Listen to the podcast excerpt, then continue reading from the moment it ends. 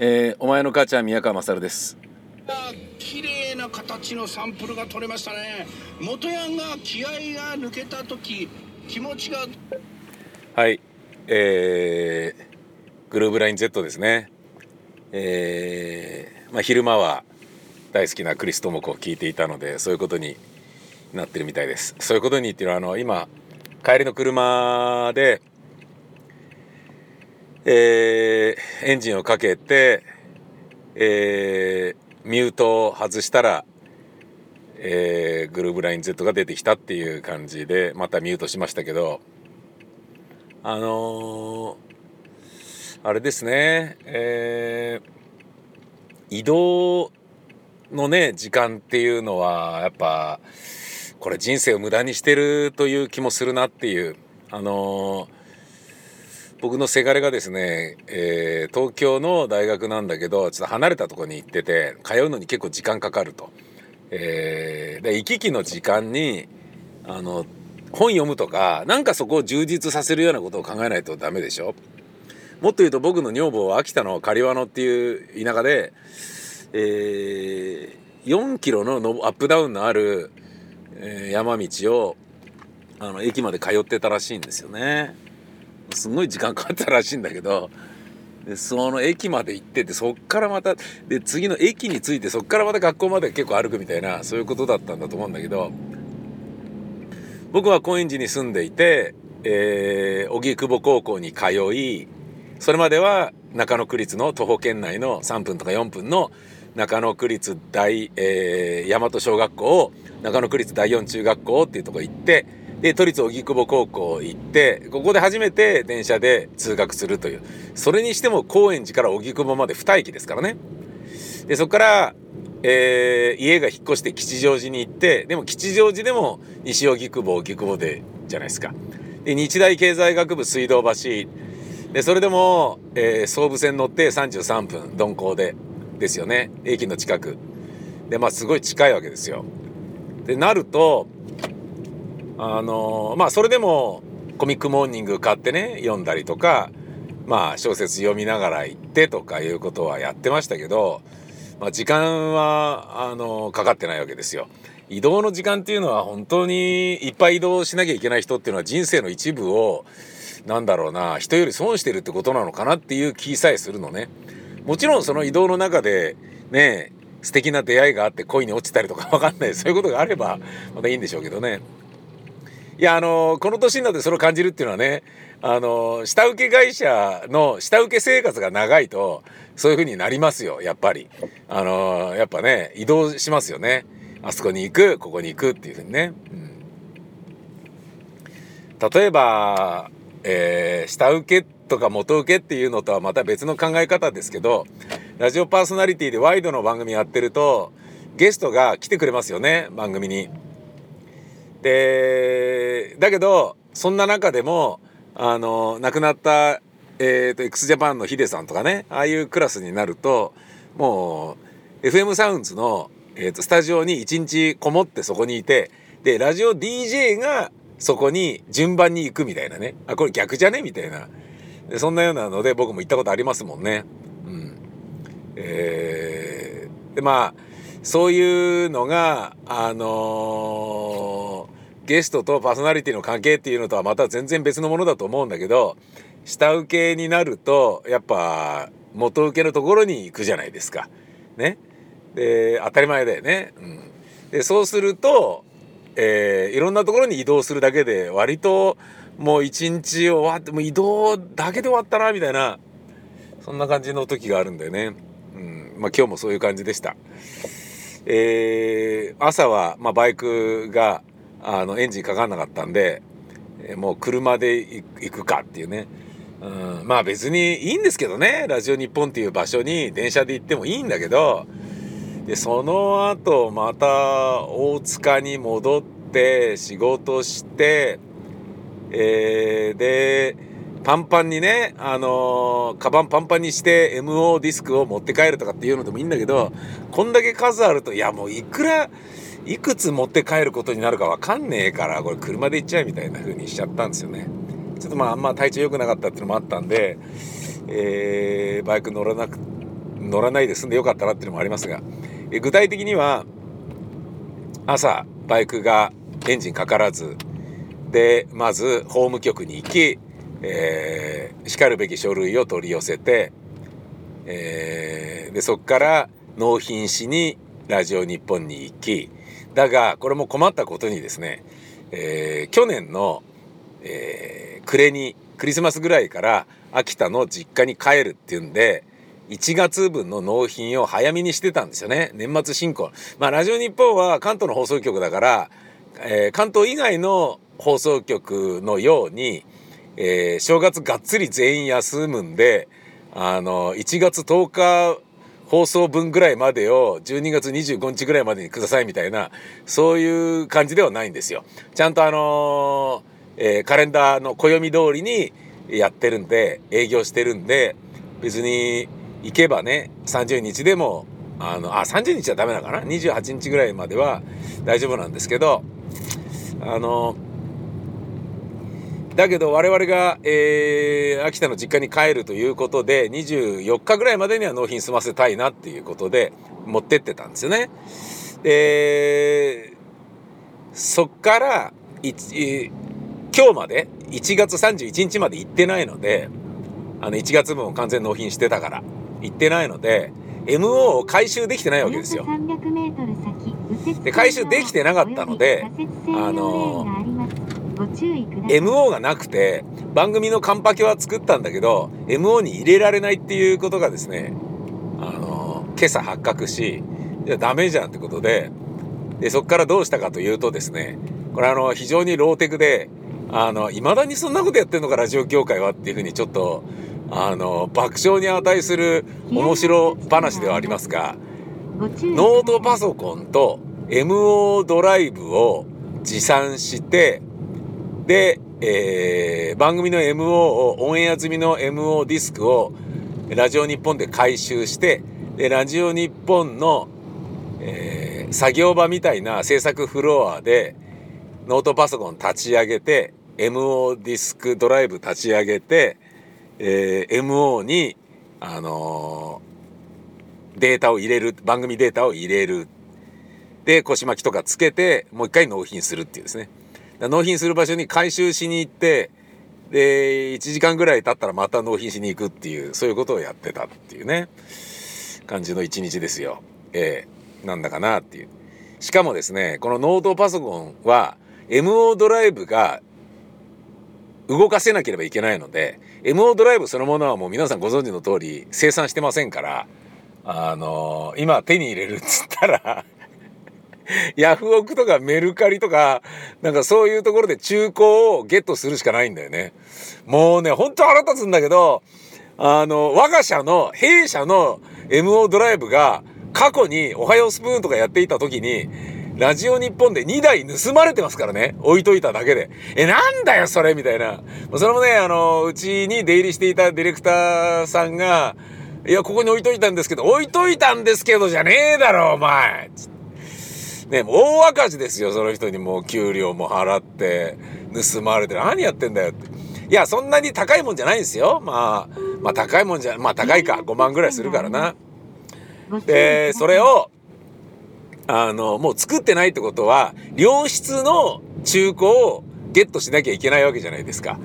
で、なおかつそれが、えー、ものによっては、ドライバーのアップデートはもう終わっているので、ということは、この MO ドライブは Windows の XP までしか動きませんとか、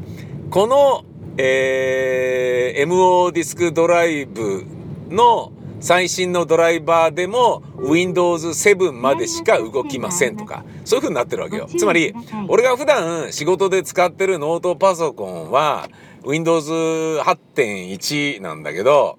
えー、まあ、10.0にはしねえぞっていう感じなんだけど、その、えー、ノートパソコンでは MO ドライブを使えないので、わざわざこれまた、ノートパソコンも中古で Windows 7を買ってるんですよ。もうわけわかんないですよ。まあすごいそのメンテナンスでこう古いのをすごい大事にしてるっていう。なんかね、旧車好きのね、あの、なんだろうな、えクラシックカー好きとかね、なんかあのインジェクションのバイクなんかバイクじゃねえよみたいな そんな世界のあの演出しなきゃバイクじゃねえだろみたいな そんな考え方のな所ジョージさん的なねあの趣味思考でそうしてるわけじゃなく必要に迫られてそうなってるっていうそういうものなんですよね。で電源入れて Windows7 のマシンをであのコピーしてウィーンウィーンあとかっていうのをやってでその時に感じたことなんですけどね。その作業する場所が、えー、窓際だったんですね。あ窓あるんじゃんっていうことをそこで思ったんです。僕初めて行ってね窓あるんじゃん。どういうことかっていうと、えー、ラジオ日本のラジオスタジオは僕が生放送をやっていたスタジオは完全に密閉されているあの完全なるモラトリアム 密閉されてるスタジオだったんですよ。まああの遮音性はすごいいいと思うんですけどじゃあ外の天気はどうなってんの？っつったらスタッフもあのー、階段駆け下りて外にまで行かないと雨降ってる雪降ってるとかいうのがわからないっていうねえー、天気がわからないっていう生放送のスタジオだったんですよ。それ生放送のスタジオとしてどうなのっていう感じはあるんだけど、なんでそういうことやってんだろうなと思ってたんですよ。で、スタジオに、あの、外を映している、あの、カメラのリアルタイム映像がテレビモニターで映ってるんですよね。で、それ見て多分これ降ってないと思いますみたいな。そんなのラジオ聞いてる人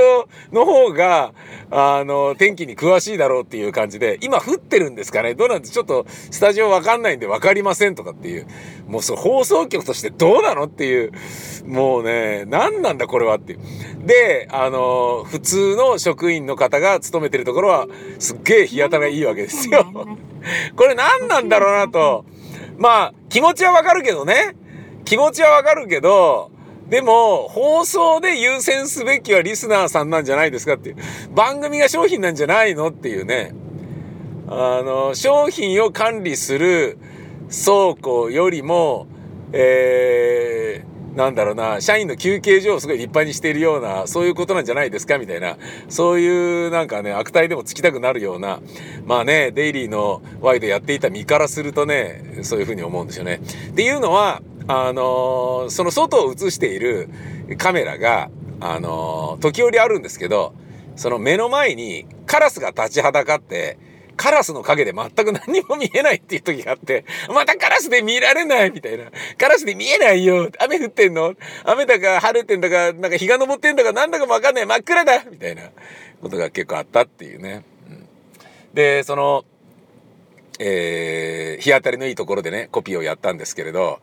いや、日当たりといえば、ラジオ日本そういうことあったな、つって、今みたいなことともう一個思い出しついたのは、あの、トイレに縦長の窓があったんですよ。これは開かないんですけど、日は差すのね。で、僕朝の番組やってたんで、朝日が差し込めて、ほぼ真横からバーンとその自分のおしっこしている姿を横から捉えて、で、反対側のついたてに左側のついたてに自分のおしっこしている様が映るんですよ。朝日が自分のシルエットを映すんですよ。おしっこしている自分の一物も映すというですね、影として映すっていう、そういう感じだったんですよね。で、飽きはしない窓なんだけど、日が、日が入るってことは、その外側の人とも、まあ見ようと思えば見られるわけですよ。でその先には、あの、ベランダに出てタバコ吸ってる、まあおそらく車内は禁煙ねっていうふうにされちゃった人がベランダに出て吸ってる喫煙所だと思うんだよね。そこの人たちとよく目が合ってですね、あの人たちにいつも俺はチンコ見せてるななんていう、そういうこともあったなっていう。でもまああの、日差しを今日はね、たった1時間ぐらいそこで MO に、えー、データを入れるっていう作業をやっていた間に非常に日当たりのいいところにいただけで、なんか気分があの、良くなりましたね。やっぱ日当たりっていうのは大事なんだなと思った。そしてその後に車でまた移動して、まあ、クリストモコを聞きながら大塚に行ったんですけど大塚は地下ですから、えー、もうねなあのやっぱ日差しがないっていうのはあの仕事には集中できるけどあのあんま良くねえなっていうその違いを大きく感じる。まあなんだろうなあのー、何時になってもそれを気づかずに仕事やり続けちゃうっていうね残業もうこんな時間だとかいうふうなことをなかなか気づかずにあの、集中して仕事ができるっていう利点はあるんだろうけれど、あの、まあ、決して健康ではないよね。えー、な、なんだろうな。あの、こうね、えー、なんか神経的なものでね、あの、交感神経と副交感神経がちゃんと機能してんのかみたいなことはすごい気になるそういう場所ではある。でそこで、えーまあ、会社で仕事をしていたんだがあのー、まあいつもお世話になってる電気屋さんが来て「宮川さんちょっと今いる?」っつって「でちょっと見に行っていいかな?」っつって「あいいっすよ」っつって「どうしたんですか?」っつったらえなんとですね地下のスタジオなんですけど地下に湧水とえー、とかが溜まる排水口があるんだけどでそれがポンプで上に上げて排水してんだけど地下なんでねそのポンプがブレーカー落ちてんだけど大丈夫?」っつって「いや全然大丈夫じゃねえよ」と。道理でずっとくせえし夏になれば湿気るし、まあ、一度は10年ぐらい前にあのー、スタジオ内がよくわかんないハエに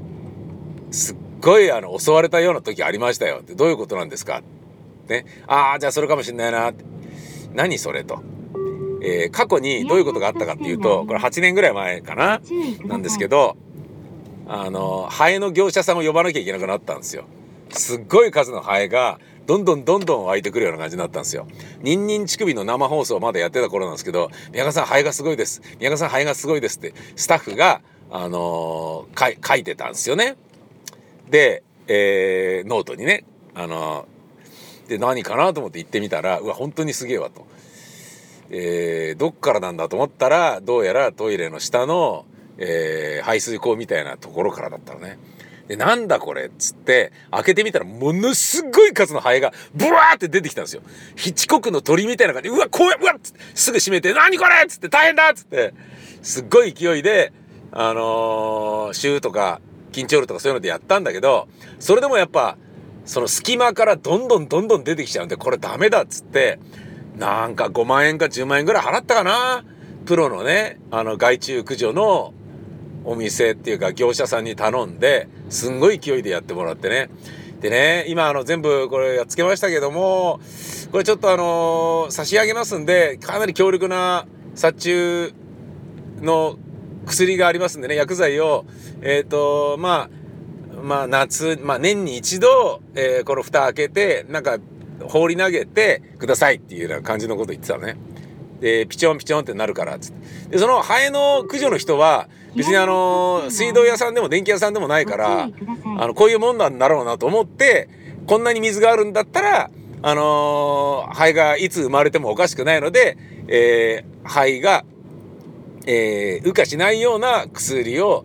差し上げますからこれを入れなさいっていう感じでくれたんですよ。だけど、そういうことがあったんですよって今日電気屋さんに話したら、あいや、それおかしいでしょと。この、蓋開けて、このフロア全体の床下全体が水で埋まってるってことありえないんで、で、それは、あの、モーターがいかれてる証拠ですから。普通、1メートル四方のマスの中に、えー、雨水は入って、雨水っていうのは、まあ、湧水とか言ってたけど、ビルのね、あの、雨とか、いろんな、まあ、あの、排水で、トイレの水ではないんだけど、えー、湧き水とか、なんかそういうのが、えー、地下に溜まって、結露のあげくとかね、そういうのが溜まって、1, 1メートル四方のマスの中に溜まってったらポンプが組み上げて排水してくれるっていうになってんだけど、で、それはブレーカーが落ちてるからだと思うんだけど、その1メートル四方の、えー、マスを超えて床一面に広がっちゃってるってことだから、それはダメだよ、宮川さんみたいな感じで、えーとかって言って、通りでカビが毎年毎年夏に生えまくるわけだ。すごいことになってんすよ、つって。トイレなんかね、もう、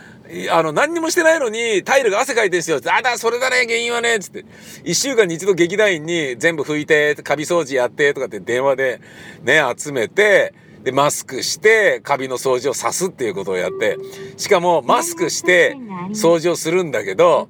マスクして、鼻から呼吸している劇団員は、鼻の穴のところがどんどん2つ、鼻の穴の箇所だけが緑色になるっていうですね、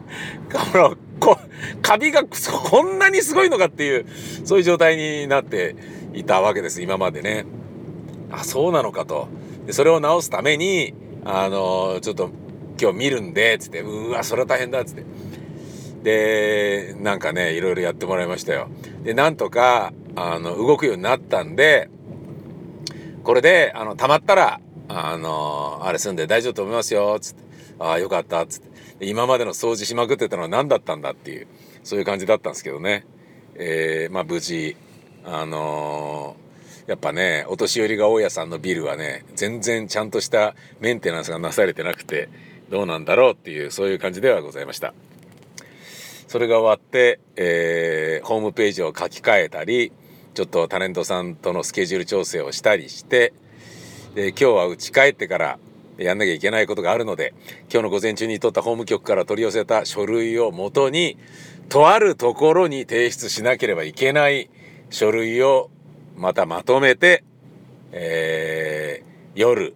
ですね、えー、郵便局の本局に行かなければいけないので今日は帰ることになりました。そして帰る中あの俺が微笑ましいなと思ったのは中学生がですね学校の帰り道に男女が一人ずつ長話をしていました。ずっと話していました。僕はそこで仕事の電話が携帯で鳴ったんで駐車場の近くだったんですけどね電話出たんですで結構話してたんですよ切ったけどまだ喋ってました切った後に、あ、駐車場行く前にちょっと飲むヨーグルトでもセブンイレブンで買ってから行こうかなと思って、セブン寄りました。歩いて、もうそこでまた10分ぐらいかかってます。なのに戻ってきたらまだいました。やっぱ若いっていいなってね。彼らはですね、もう手をつなぐこともせずに、お互い制服ですよ。だけどおしゃべりをしていて、僕が車出すってなったらおしゃべりしながら道の反対側に移動する。初々しくていいじゃないですか。ね。えー、私が青春小説で自分がリアルタイムの子供の頃に読んだものといえば、えー、高橋道綱9月の空ですね。大人になってから読んだもので言うと、えー、夜のピクニックがもう何と言っても、えー、名作だと思いますしね、えー、みんなに読んでほしいなと思ってるものではありますが。そんなわけでさよなら。え？あいやあのちょっと間を置いたのはあの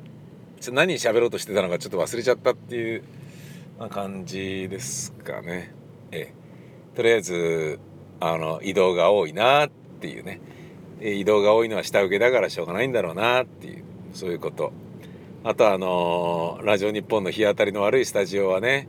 えー、その後もリスナーから「今晴れてますよ」とかね教えられてんのかな天気をとかねそんなようなことをちょっと、えー、ぼーっと思った、えー、夕暮れ時でございました。さよなら。